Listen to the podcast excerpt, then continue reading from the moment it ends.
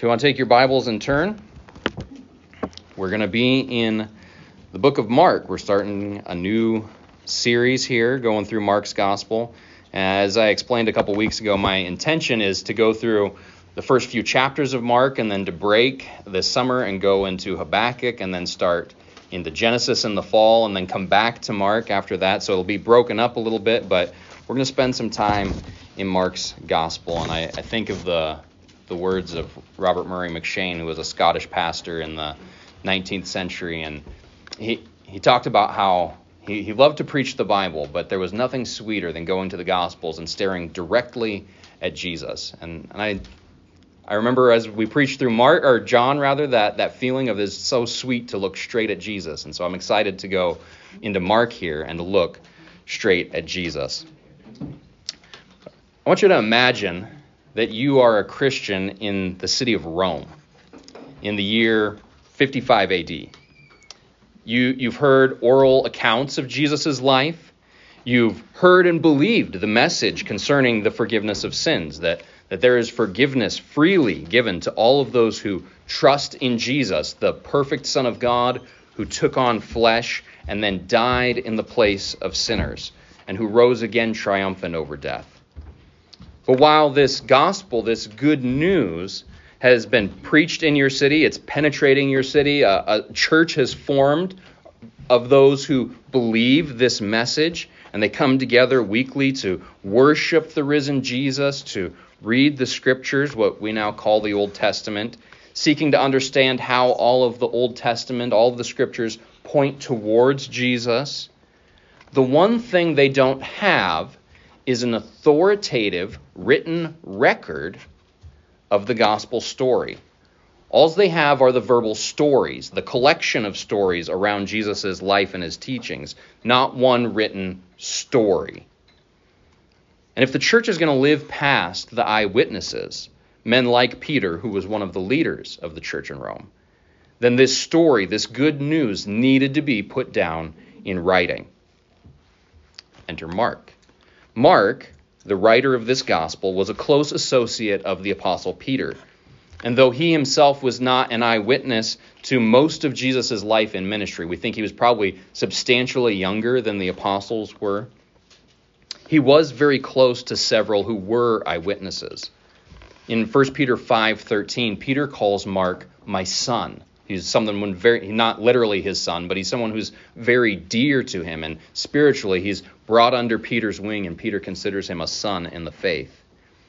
In, in the book of Acts, this is a man who we see called John Mark. Uh, in, actually, when Peter is miraculously released from prison in Acts chapter 12, he goes to the home of John Mark's mother.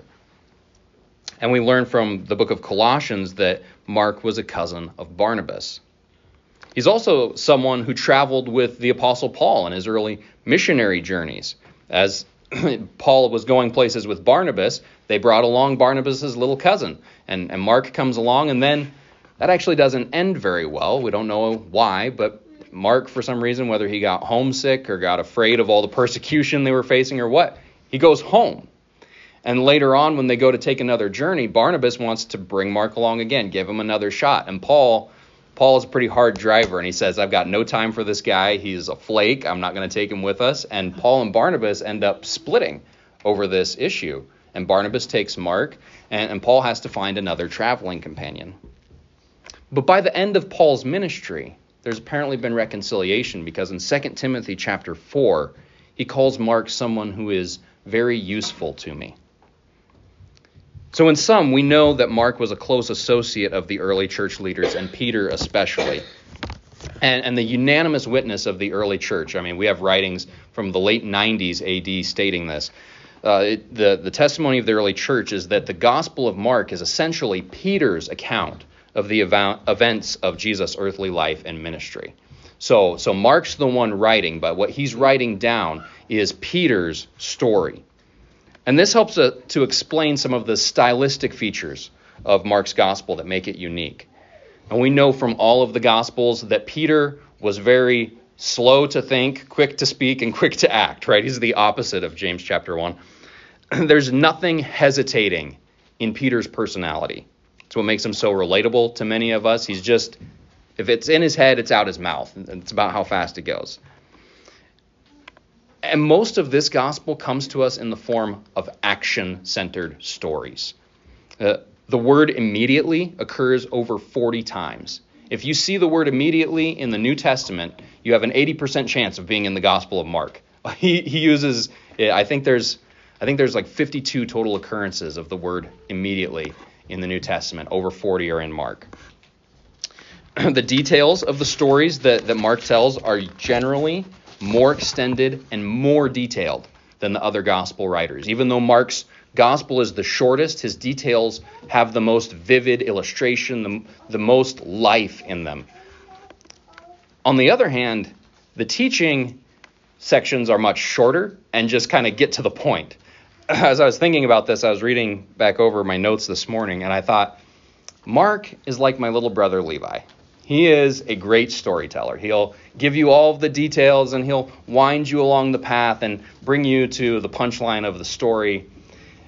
But if you tell him to, and and he's also really sharp. Like he can take, like if he's listening to a sermon or listening to a, a book, he can give you the core of the message in a pretty succinct form, like one or two sentences.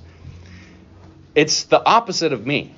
like I'm an awful storyteller, but if you want, what do you know about this? Well, I'll give you way more than you wanted that for an answer. I'm more, I'm more like the Gospel of Matthew. Like there's so much teaching and the stories are kind of short. Mark is the opposite. Mark has short, punchy teaching sections and long, vivid stories. And these stories often feature Peter. Peter, Peter, Peter features, we'll put those words separately, in many of these stories, but not always in a positive way. Uh, his, his failures, his sins, his foolishness are just as evident as his faith. So the story of, of Mark's gospel is told from a very Peter point of view. But, but the story is never aimed at Peter. The story's aimed somewhere else. It's not the gospel concerning Peter, it's the gospel concerning Jesus. So, Mark chapter 1, verse 1, it says, The beginning of the gospel of Jesus Christ, the Son of God. So, what, what should we understand Mark to be saying when he says that this is the beginning of the gospel? I puzzled a lot over that one phrase, the beginning of the gospel.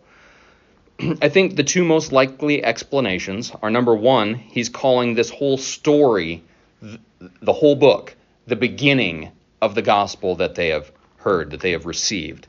Or, second, and I think more likely, that he's saying that this, this introduction to the book is the beginning of the gospel. So verses 1 through 13 form the preface to Mark's whole gospel.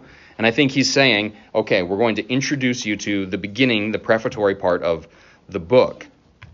Uh, and, and Mark's introduction is very different than the other Gospels. So while John starts us way back in eternity past, in the beginning was the Word, and the Word was with God, and the Word was God. Matthew and Luke both have the extended birth narratives that we always think about come Christmas time.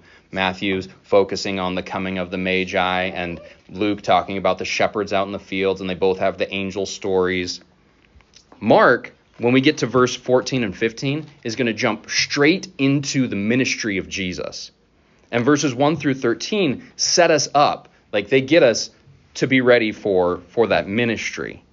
But even then, like everything that we get about Jesus in Mark's gospel is as an adult, already human being in this world.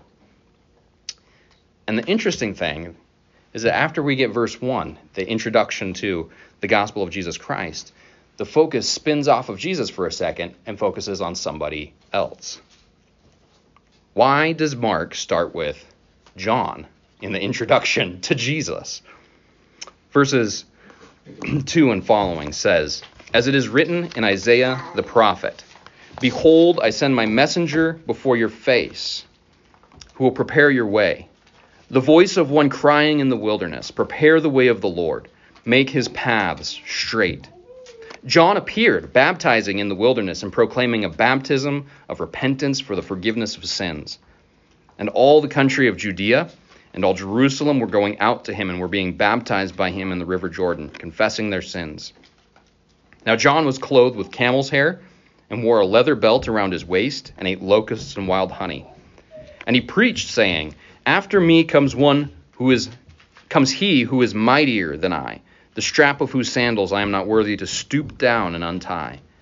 I have baptized you with water, but he will baptize you with the Holy Spirit. In introducing us to Jesus, Mark cuts immediately to a quotation from the Old Testament. He says, As it is written in Isaiah the prophet. But what you might be curious, if you're reading really carefully and maybe you've got footnotes in your Bible, it, you'll see that this quotation is not just from Isaiah. Uh, how can he say, as it says in Isaiah the prophet, when it's not all from Isaiah, when it's a compound quote? Well, it was a common practice in the first century when you take a compound quote like this, when you piece together these phrases from various sources to cite the most prominent source. And there, there was no more prominent prophet in the Old Testament than Isaiah. There, there wasn't a Chicago manual of style for scripture writers, but there were a set of conventions, literary conventions, and the biblical authors generally followed those conventions. So when Mark says, as it says in Isaiah the prophet, and then goes on to quote Malachi, Exodus, and Isaiah, he's not doing anything weird. This is just a normal literary convention. but I want to read for you. If you're really fast, you can turn there, but I'm just going to read these three passages from which this, this quote is drawn. Malachi chapter 3 and verse 1. there, and that quote is flavored by Exodus 23:20 and then Isaiah 40 and verse 3.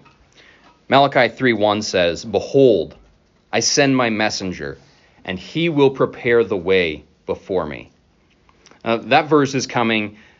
It, it sets up the coming of the Lord into His temple with a refining fire, scrubbing the people cleaning them like fuller's soap. It says he's going to refine them like silver in the following verses there in Malachi 3.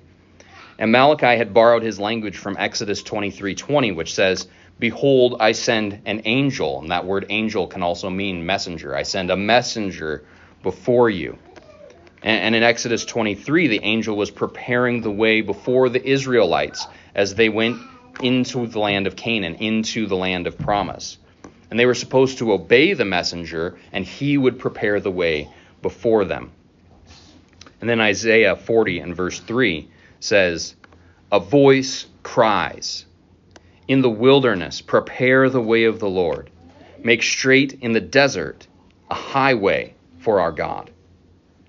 And here in Isaiah, the voice is crying out, Prepare a way in the wilderness, because God, in the rest of Isaiah 40, is about to bring a message of salvation.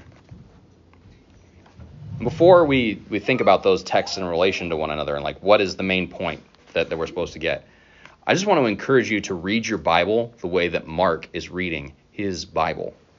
He doesn't look at these various Old Testament texts separated by a thousand years. There's a thousand years between Exodus 23 in 1400 BC and Malachi at the end of the Old Testament, 400 BC. He, he doesn't read them and say, ah, interesting verses. Crazy that there are some similar themes in here. Instead, he understands that they're all part of one revelation of God, unfolding throughout the history of Israel, unfolding throughout human history. And they find the, their ultimate meaning in the events surrounding the life and work of Jesus. We need, we need to read the scriptures with that same awareness that this is all connected, that all of these things are related to one another. Exodus is not unrelated from Mark, is not unrelated from Psalms. Everything that you're reading is connected. But as we come back to these particular texts, if we put them together, what we see is that Mark is telling us John the Baptist was the one coming before the Messiah to prepare his way, to prepare in the wilderness, to prepare in the desert the way of salvation. And this is a pattern we see all through the Old Testament. Moses came and taught the people, and he instructed them, and he led them out of Egypt. But it was Joshua, Yeshua, Jesus, Jesus and Joshua are the same name. It was Joshua who led them into the promised land. Before Elisha came and worked judgment in Israel as the prophet with a sword, before he did miracles of multiplying food and healing the sick, there was another wilderness prophet named Elijah. Moses and Elijah, like John, were prophets of the wilderness, and Mark wants us to hear the similarities. Uh, the messenger in the wilderness, as Malachi 3 had predicted, was identified later on in the book of Malachi. It's very, very last book of the Old Testament, if you want to flip there. In Malachi chapter 4, chapter 3, verse 1 says, Behold, I send my messenger, and he will prepare the way before me. In chapter 4, verse 5 says, Behold, I will send you Elijah the prophet before the great and awesome day of the Lord comes. Elijah the prophet was supposed to come before Messiah, before the day of the Lord, before the day when the Lord would visit his people. And Mark belabors the similarities between Elijah and John. The wilderness is mentioned in the text of the, the portion of the text quoted from Isaiah. It's brought up again in verse 4. John appeared baptizing in the wilderness. And it's again emphasizes the place where Jesus himself was driven in verses 12 and 13. The Spirit drove him out into the wilderness. He was in the wilderness, he was with the wild animals. The clothing which John wore is supposed to bring to our mind the prophet Elijah. Here in verse 6 of Mark chapter 1, we're told John was clothed with camel's hair and wore a leather belt around his waist and ate locusts and wild honey. And if you look in 2 Kings chapter 1 and verse 8, you see a description. There's a, a messenger who's coming to King Ahab. And Ahab, he's, he's the messenger had run into this guy who had said, Here, take a message to Ahab. And as the man is describing this person to King Ahab, he says, He wore a garment of hair with a belt of leather around his waist and that outfit is so distinctive, it's so unique, that Ahab knows exactly who that man is. He says, Oh, it is Elijah the Tishbite. There's only one guy running around the wilderness wearing camel's hair with a leather belt. It's Elijah. And so we're supposed to hear that echo when, when John is wearing camel's hair with a leather belt and he's eating food of the wilderness, honey and locusts. We're supposed to think this is an Elijah like figure in, in chapter 9 of Mark, after the experience on the Mount of Transfiguration, they've seen Jesus transformed before their eyes. Peter, James, and John, they see him, they, they see him speaking with Moses and Elijah. Afterwards, they're discussing among themselves, like, what did that mean? I mean, I'd probably have the same questions, right? Like, what's going on here? And and they come to Jesus and they say, so, why do the scribes say that Elijah had to come first? And Jesus replied, Elijah does come first to restore all things. But I tell you, Elijah has come. And they did to him whatever they pleased, as it is written of him. Uh, in a parallel account over in Matthew chapter 17, it tells us that when Jesus says this to them, Matthew 17, 13. Then the disciples understood that he was speaking to them of John the Baptist.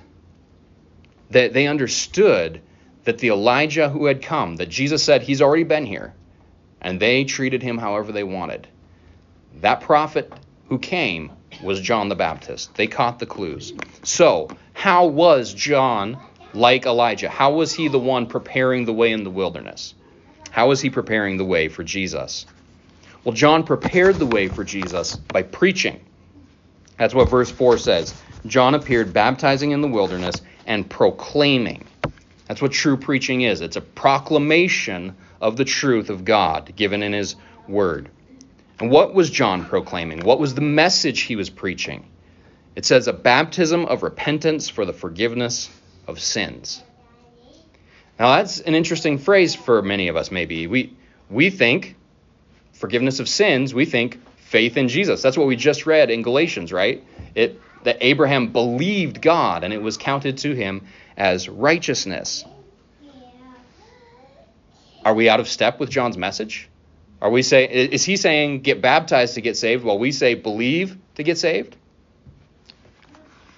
I don't think so. Read the sentence carefully. What kind of a baptism is this? It says the baptism is a baptism of repentance, which is to say that baptism, baptism is an external sign of something that's already happened within them. John is telling them, he's calling them to repent of their sins. If you look at the other gospels, you get some of the fiery, I mean, for lack of a better term, like hellfire and brimstone language that, that John uses, right? He calls people broods of vipers, he calls them snakes, and, and says, Who warned you to flee from the wrath to come? Like, he's calling them out, saying, Repent of your sins. And then he says, Show that you mean it by being willing to get down in the water, get down in the Jordan River, and I will dunk you under and pull you up. Those who repent will be forgiven. Peter in 1 Peter 3:21 refers to baptism as an appeal to God from a good conscience, for a good conscience rather. We, we appeal to God in baptism saying, I repent of my former life. I identify with Jesus and his death, burial, and resurrection. That, that's what being submerged in the water and raised anew means. There's not any magic in the ritual itself. That same 1 Peter 3 passage says that it doesn't save in the sense of washing away. It's not, it's not the washing itself that does the work, but that washing is a picture of what God has done within you when you trust in Christ. And so, going through the ritual, going through the dunking and being raised, is a crucial step of faith to publicly identify with Jesus. Now, John didn't have all of that information of what the baptism meant, even though he's doing it. The baptism he was practicing, though, worked along the same lines. He, he called sinners to repentance and to be ritually washed of their old self and raised clean as new people. Those who were to live by faith in the Messiah who was to come, who he's preaching about. There's one coming after me. He's not saying trust in the washing, he's saying get washed and believe in the one who's coming. Repentance and faith, repenting of your old life and trusting Christ to save you, are two sides of the same coin. We repent of our sins and we trust God, that is, we have faith that He will forgive us of those sins. And we can see this is precisely the effect that John's preaching is having in the region. Verse 5 says that all the region of Judea and all Jerusalem were coming out to be baptized by him. Now, this totalizing statement, all Judea, all Jerusalem, doesn't literally mean every person. Herod certainly wasn't trudging out there to get baptized, right? But but it means that John's ministry wasn't some tiny thing in some backwater in the wilderness that nobody knew about. It was in a backwater in the wilderness, but everybody knew about it. It, it was off in the desert, but while you may not have gone down there yourself, you surely knew people who had. You, Either you were repenting and getting baptized, or you were resenting John for implying that you should. And that resentment will end up being an important part of the story. John called all sinners to repent. It ultimately, as we see in chapter 6 of Mark, cost him his life because he called King Herod to repent, got thrown in prison, and while he's sitting in prison, he, Herod's wife doesn't really like him very much. And, and so she ends up working things so that he gets his head chopped off. The call to repent may seem ho hum to those of us who've grown up in church and heard about sin and repentance, forgiveness and grace. But for the Jews, the call to repentance, especially as pictured in baptism, would have been shocking. Baptisms were practiced at that time, but they were primarily for non Jews who wanted to become proselytes, who wanted to be identified with the Jewish people and worship Yahweh. They could go through this ceremonial washing so as part of the welcome in process. But here John was saying that even the Jews needed to be washed, they needed to repent, they needed clean hearts in order to come to God being part of the chosen people, being descended from Abraham physically was not enough. As Paul says in Galatians 3 that we read, you have to be descended from him by faith. You have to believe God the same way that Abraham did. Repentance and washing were necessary. Forgiveness was needed for anyone, Jew or Gentile, to be right with God. And John didn't just preach about the need for forgiveness. He also preached about the one who would bring that forgiveness. Verse 7 After me comes he who is mightier than I, the strap of whose sandals I am not worthy to stoop down and untie. But he will, I baptize you with water, but he will baptize you with the Holy Spirit. John bab- preached about the one who would bring forgiveness, the one who would baptize not just with water, but with the Holy Spirit. And we're going to spend more time next week, Lord willing, looking at Jesus' own anointing with the Spirit. But John's message was clear that the Messiah, the one who was coming, the one who was mightier than John, would not just have the Spirit, but would be a giver of the Spirit. This is a promise that Jesus made a key part of his own teaching, especially in the Gospel of John. So, what I want to do here is just walk through some of the sections in John where Jesus makes clear that he's the one who gives the Spirit and the necessity of receiving the Spirit. John chapter 3, verses 3 through 8 say, Jesus is speaking to Nicodemus, and he says, Truly, truly, I say to you, unless one is born again, that phrase born again can also mean born from above. It's the same, it's like a double entendre there, it's got a double meaning. He cannot see the kingdom of God. Nicodemus said to him, How can a man be born when he is old? Can he enter a second time into his mother's womb and be born? Jesus answered, Truly, truly, I say to you, unless one is born of water and the Spirit, he cannot enter the kingdom of God. That which is born of flesh is flesh, that which is born of spirit is spirit. Do not marvel that I said to you, You must be born again. The wind blows where it wishes, and you hear its sound, but you do not know where it comes from or where it goes so it is with everyone who is born of the Spirit. Then over in John chapter 7, verses 37 through 39, it's much later on in Jesus' ministry. On the last day of the feast, the great day, Jesus stood up and cried out, If anyone thirsts, let him come to me and drink. Whoever believes in me, as the scripture says, out of his heart will flow rivers of living water. Now he said this about the Spirit, whom those who believed in him were yet to receive, who were to receive. For as yet the Spirit had not been given because Jesus was not yet glorified. And that again is another passage that pulls on themes from the Old Testament, from Exodus. Uh, we're going to look next week some at 1 Corinthians chapter 10, where it says that the rock that the Israelites drank from in the wilderness was Christ, the, the rock that poured forth water. And, and here Jesus says, If you come to me, out of your heart will pour these rivers of living water. The Spirit will come. Jesus is the one who gives the gift of the Spirit and gives spiritual life. And over in John chapter 16, John chapter 16, verse 7. Jesus speaking to his disciples in the upper room. They're all upset. They're worried because Jesus is going to go away. He's telling us he's leaving. What are we going to do? Jesus says, I'll, I'll reverse 6 Because of, I have said these things to you, sorrow has filled your heart. Nevertheless, I tell you the truth. It is to your advantage that I go away. If I do not go away, the Helper will not come to you. But if I go, I will send him to you. And when he comes, he will convict the world concerning sin and righteousness and judgment. And I think if you set those verses in context, the way that the Spirit does that is because he's present in the church, in the lives of believers, and convicts the world through the presence and activity of the church and the preaching of the gospel.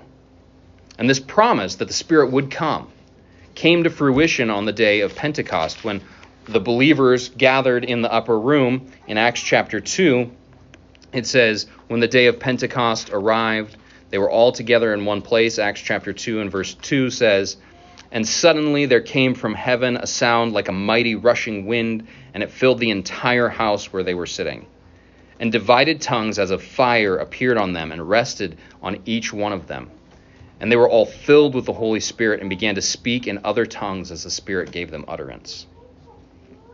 This, this gospel of which Mark is writing about is about something, in one sense, new that God is doing in history. It, In another sense, it's very old. God, God had first promised a redeemer, the seed of the woman who would crush the head of the snake all the way back in Genesis 3:15. The, the Bible's one long unfolding story of God bringing that promise to fruition in human history through the line of Abraham, through the people of Israel, culminating in Jesus, the Son of God. Mark ties his narrative back to that salvation history by telling us that the old patterns of the wilderness prophet, followed by the leader who will bring his people into the promised land, those patterns are still intact. They come to fruition in Jesus. Mark wants us to know that John is the Elijah like forerunner who's preparing the way for God's people to enter the promised land of rest. But this time it's not a land flowing with milk and honey, literally. It's, it's not a strip of Canaan. It's the rest of having your sins forgiven. It's the milk and honey of being able to read and enjoy God's word and not simply be overwhelmed by the inability to do it, as the Israelites were. It's the rest of being right with God. All four of the gospel writers spend a lot of time on John the Baptist early on in their gospel narratives. And they do this so that we can see Jesus isn't dropping out of the sky unexpected. He's not a random figure in history. He, he's the one who fulfills the Old Testament patterns and predictions and expectations. And, and the better we grasp those Old Testament patterns, the better we will understand the New Testament. But the connection with the Old Testament and fulfillment of proper expectations doesn't mean that Jesus fulfilled all the expectations that Jews in the first century had. They had many false expectations. What John was announcing and what Mark was writing had deep and old roots. But it also had this aspect of surprise to it. The, the rest that John says is coming is not the rest of having your land freed from Roman occupation. It's not the rest that comes, it is the rest that comes from being freed from the power of sin. It's the rest of receiving the Holy Spirit and thus actually having the power to follow God and to live the obedient life which He requires. The people of Israel had tried and failed to follow God and tried and failed to follow God. I mean, that Galatians 3 passage that we read says that, that the law became like a prison for them. They needed supernatural help to defeat their worst enemies, and their worst enemies weren't Herod and Caesar. Their worst enemies were sin and self. But this freedom, this forgiveness of sins, and the gift of the Spirit isn't given to everyone. It's only given to those who repent of their sins and believe in the greater one who followed after John. And so, for each of us today, as we read this introduction to Mark's gospel, the question is pretty simple Have you repented of your sins and trusted Jesus to forgive you? Have you received the gift of the Spirit? Have you been born again? And to press a little further, have you made that public by being baptized in obedience to Him? You need to renounce your sins and embrace Jesus, and it needs to be public. Would you pray with me? Father God, we thank you for your word to us. We thank you that you speak to us clearly in your word. We thank you for the gift that you give of repent the gifts of repentance and faith. Would you help us to hate our sin the way you hate our sin? And would you help us to turn to and hold fast to Jesus, who is the only one who's able to save us? We pray these things in Jesus' name.